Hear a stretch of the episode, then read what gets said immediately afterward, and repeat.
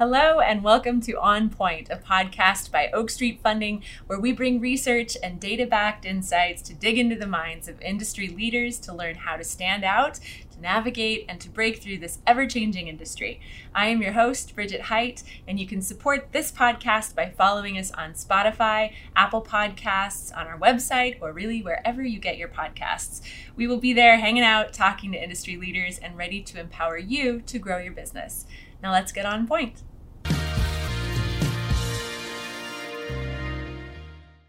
So today we welcome Derrick Clore, president of Clore Insurance Group in Central Indiana.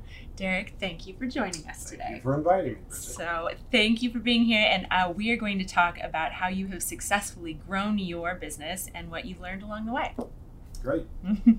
so, let's get started with our discussion. Let's talk about why you decided to buy a business and how you went about doing it the reason I bought the business may not be the textbook reasons that some people do buy business, but um, frankly, I bought the business because I was a vice president of a bank and we merged, and my career path changed as a result of that merger, and I didn't much care for it. And so I decided I'd ask my insurance agent if she ever thought about selling her agency.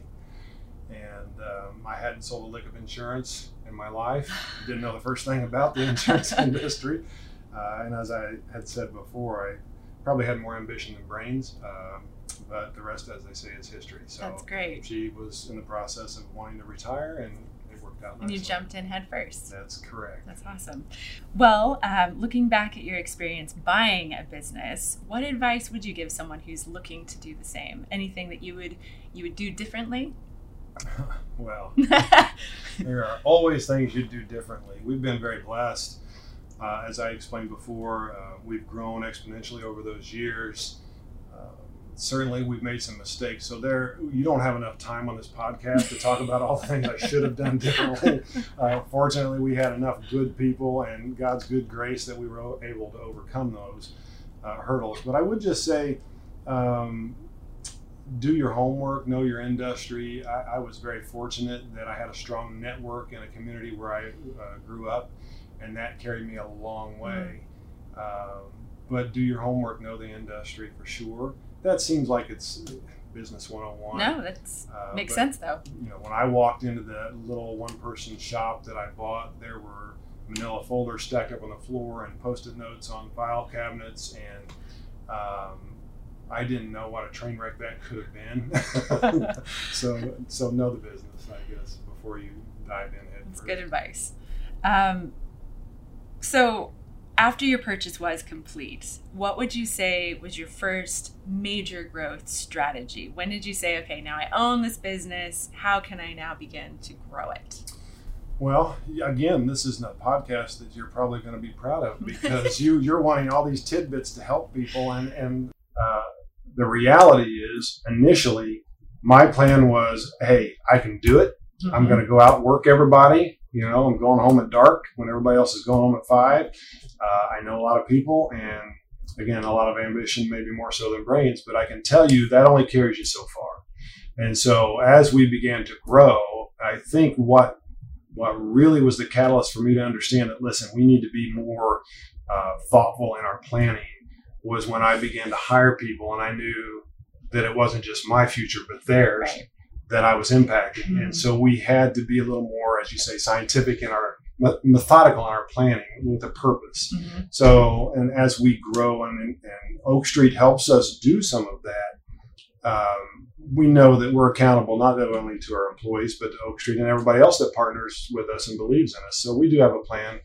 Uh, and I would just say that, uh, you know, business owners, whether it's insurance or otherwise, when, are all at risk of the business outgrowing their acumen. Hmm. Um, and so you've got to sharpen the saw and you've got to constantly ask questions. There are plateaus you hit, and when those plateaus are hit and you start to slow, you have to take a hard, painful look in the mirror and say, okay, what am I missing? What am I not getting? It's easy to go out there and pull the data and do market share analysis and market penetration and say, hey, I want to set this goal. And if I set this goal, every salesperson knows how to work backwards from backwards from a sales goal. You know, it's it's business 101, sales 101. But do you know how to look at the tools, the systems, the procedures, the policies you have. And most of us don't, especially those of us that have never done it before uh-huh. in, in an industry. And so you got to go get help. Reach out to people, find accountability partners, find people that are doing it better than you, longer than you, that you aspire to be like, and model them. Tony Robbins got famous and wealthy off the whole modeling uh, notion, philosophy, and it's true. Don't try to reinvent the wheel. So, right surround yourself with those who surround yourself know. with those people. Say a lot of prayers mm-hmm. and and uh, keep people in mind. We have a philosophy in our business uh, that reads, "We'll take a good night's sleep over a dollar," and that guides us on all we do. That's great. Um, so you have grown the business from one to six agents. What is your hiring philosophy? Uh, I hire people who love people. Mm. I don't every time I've tried to hire a salesperson, it's failed. I don't. It's probably my fault. um, but if you hire, listen. First of all, let's let's let's get technical with this. If you own an insurance agency, the number one contributing factor to the value of a book is retention. Retention is service, and service is hard for people. Mm. Okay, principal agents like myself are really sales oriented. I love sales. I, am decent at it finally. Mm-hmm. Um, but it's a misnomer, it's a misconception by most principal agents that they want to load the wagon, load the wagon, load the wagon. Yes, we do. I want to do that too. It's part of growth. But listen, if, if every time you sell an account, two are walking out your door, you're not growing. So I think our focus has been to hire, hire people with a heart for people. Uh, traditionally, we've hired people that weren't experienced and we taught them. Mm-hmm. Uh, I made an exception to that recently and just hired somebody with 10 years experience. And I will admit it's a lovely experience. uh, so do you yeah. find, do you find that you you tend to hire people that you recognize qualities of yourself in, or do you? Oh dear God, no. you you you hire those that you you you uh, that have qualities outside of your own. Um, yes, the latter. The latter. I, I feel like that. Um, yeah, I definitely look for people that that probably have some. I mean, I, I I'm not going to sell myself short. I do bring some good qualities to it, but but honestly, you know, most leaders I'd say they find people mm-hmm. that do things that they're not good at, right? right? Uh, and it's not that I don't love people. I absolutely love people, but I think that I hire people that I can tell. First of all, they, they you want to hire somebody that presents him or herself uh, in a professional way that who can learn, right? But you can tell in an exchange, at least I feel like I can, if somebody where, where their value set is. Mm-hmm. And we have a culture in our business that has really lent itself nicely to retention. And that culture is that our, our we take care of our clients. And that's that's become such a trite phrase, I understand. But that's that's yeah. great though. I'm, I'm babbling on. No, no, no. Everything you're saying makes total sense to me. Um, so a hot topic for many business owners today is talent hiring and retention, just as you said. So what advice do you have for other business owners as far as retention is concerned? So retention of employees? Yes. Yeah. So well, we live in a, a challenging time, all right? And, and by that I mean we're coming off a season where corporate America has changed. Mm-hmm. And so you're seeing people that felt cornered in a remote geographical location with an, an employer who right. now can get a job working remotely anywhere in the world. Now that's going to come back to bite these big companies that are recruiting. Oh, you think? Really? Oh, hands down. Here's what's happening, and I'll get to the question. I'm, sure. I'm famous for avoiding the question. Um, but what's happening is these people are being recruited away and they uh, have, have, been lulled into this false sense of security that technology replaces replaces relationship. Mm. Okay, and these people are working from home, and this isn't a popular answer, but you can only do it so long before it starts showing through. Right. You lose the charisma, the dynamic of being engaged with your fellow professionals and keeping yourself sharp how quickly how how you think, what you learn, how you learn dynamically on the job, all of those things. There's going to come a time where companies who were lulled into that false sense of security realize they have lost a lot in mm. their service, and they're going to go back. They're going to it's going to come back, and when that happens, those people that are lulled into that are going to going to be in You're going to be scrambling. They're going to be scrambling. So the question again was Hmm. Uh, so, what advice do you have for business owners as far as retention is concerned? you got to help me along the way. you got it. So um, I do think it's important, especially as a small business owner, which a lot of the insurance agencies are Mhm. small business. We have to find ways to create value in that relationship, and it's not always money. Again, Business 101 tells you, HR 101, that, that salary income is not enough to keep a person Right. in a job. So creating flexibility in the job without going so far that you lose, that you do what I just talked Right. about, right? Working in a vacuum Right. situation. Um, so there are lots of ways to do that. First of all, education.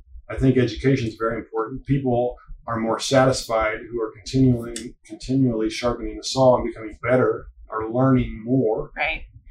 um, and then being flexible. I mean, we have we're a family friendly friendly agency, so I have a, a standing, I guess, policy that listen, if you've got a thing you need to go to for your kids or grandkids, and you got to dart a couple hours early because their game's away, go. It's so important. Right. This is we are. This is not where life begins and ends. Right. Right. This is part of what we have to do. Um, being liberal with vacation. Mm. Uh, I just think making it family. I know that sounds small minded, but treating people like you want to be treated. That makes total sense. Nobody wants a boss. That's the other thing. We don't allow anybody to call me the boss. Oh, I don't want a boss. Nobody wants a boss, right? We're accountable to each other. so you're not Mr. Clore at work. I'm a lot of things. I'm the same Mr. Clore is often Okay. used. So, how do you determine that a growth opportunity like a potential acquisition is right for you? Hmm, that's a great question. Glad you asked that. Thank you. Yeah, I'm really am glad you asked that because I, I, I had this conversation also. I think that when I bought my agency, I think a lot of seasoned agents would have looked at the deal and, and probably scoffed at me a little bit uh, and what I paid. Okay? And the joke would have been on them. Hmm. I think that people get caught up in looking at multipliers and they have this preconceived notion that, hey, this is the this is the top multiplier I should use, uh, whatever number that you want to use.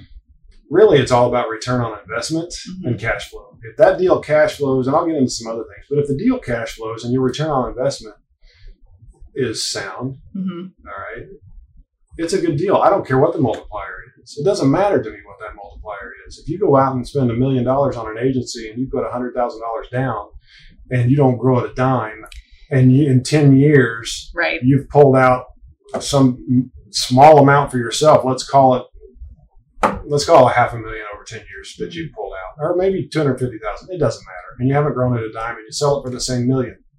You've just pulled out one and two hundred, one and a quarter million dollars on a hundred thousand dollar investment over a 10 year period. So you tell me, does that sound like a good investment? Yes, it does.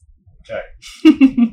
Um, I want to I want to just take a step back though. There are a lot of other things to it besides finance. So you can have a, a deal where the numbers look good, but if you get out over your skis with regard to book size, let's say, Mm, if you're a million dollar agency and you're trying to buy a five million dollar agency, you've never really been down that path. You don't know what it takes to do that. Or if you have totally different carriers and there's not some commonality on major carriers that are contributing to most of your book size, that can be problematic.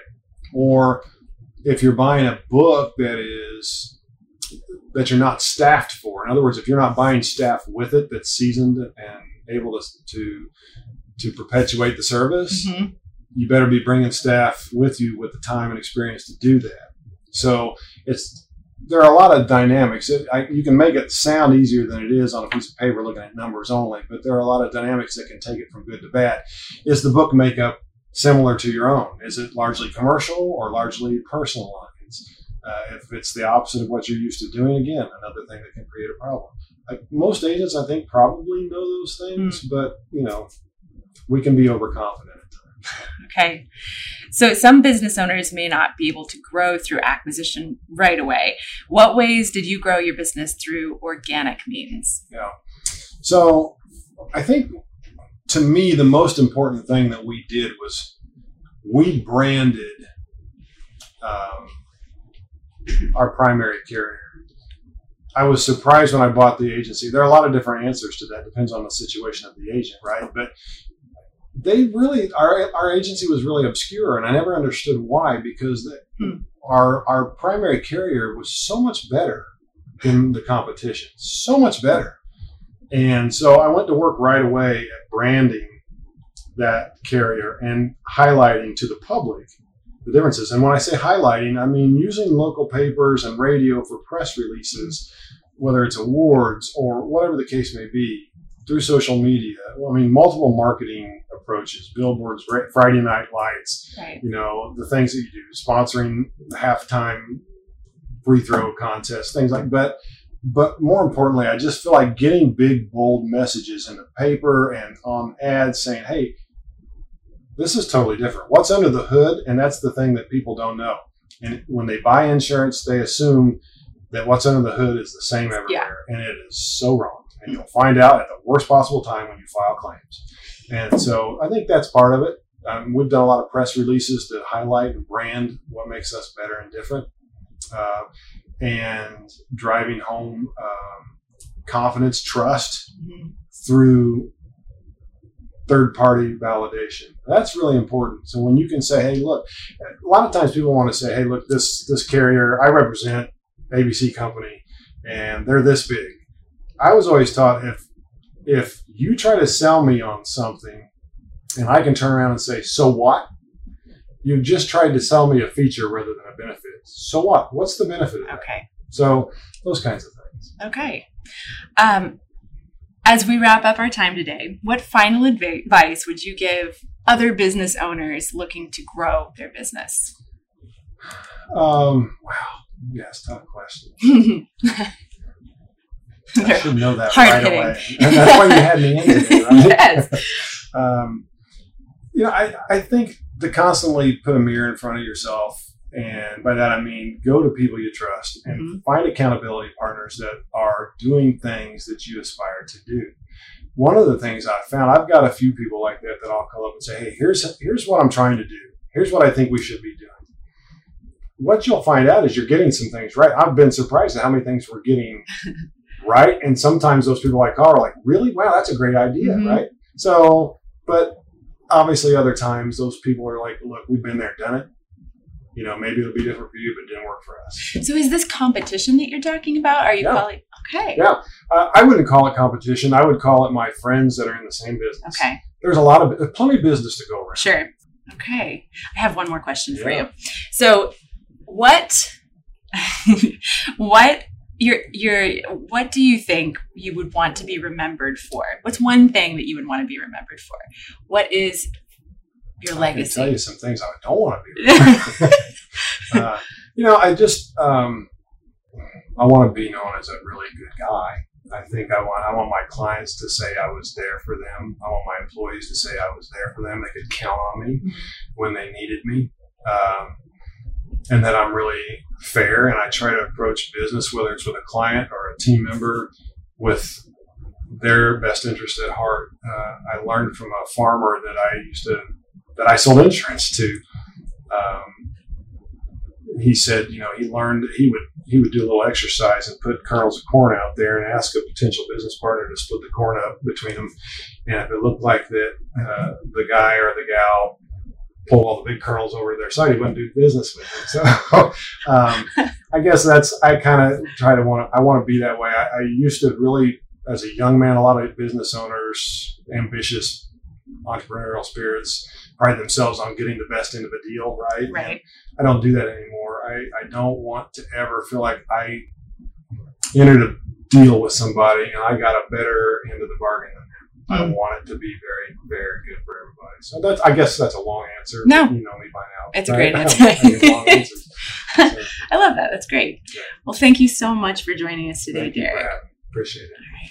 Thank you all for listening to On Point, a podcast by Oak Street Funding, where we bring research and data backed insights to dig into the minds of industry leaders to learn how to stand out, navigate, and break through this ever changing industry. I'm Bridget Height, and tune in next time wherever you listen to podcasts as we begin season three. See you then as we get on point. Oh, and don't forget to subscribe and leave us a review.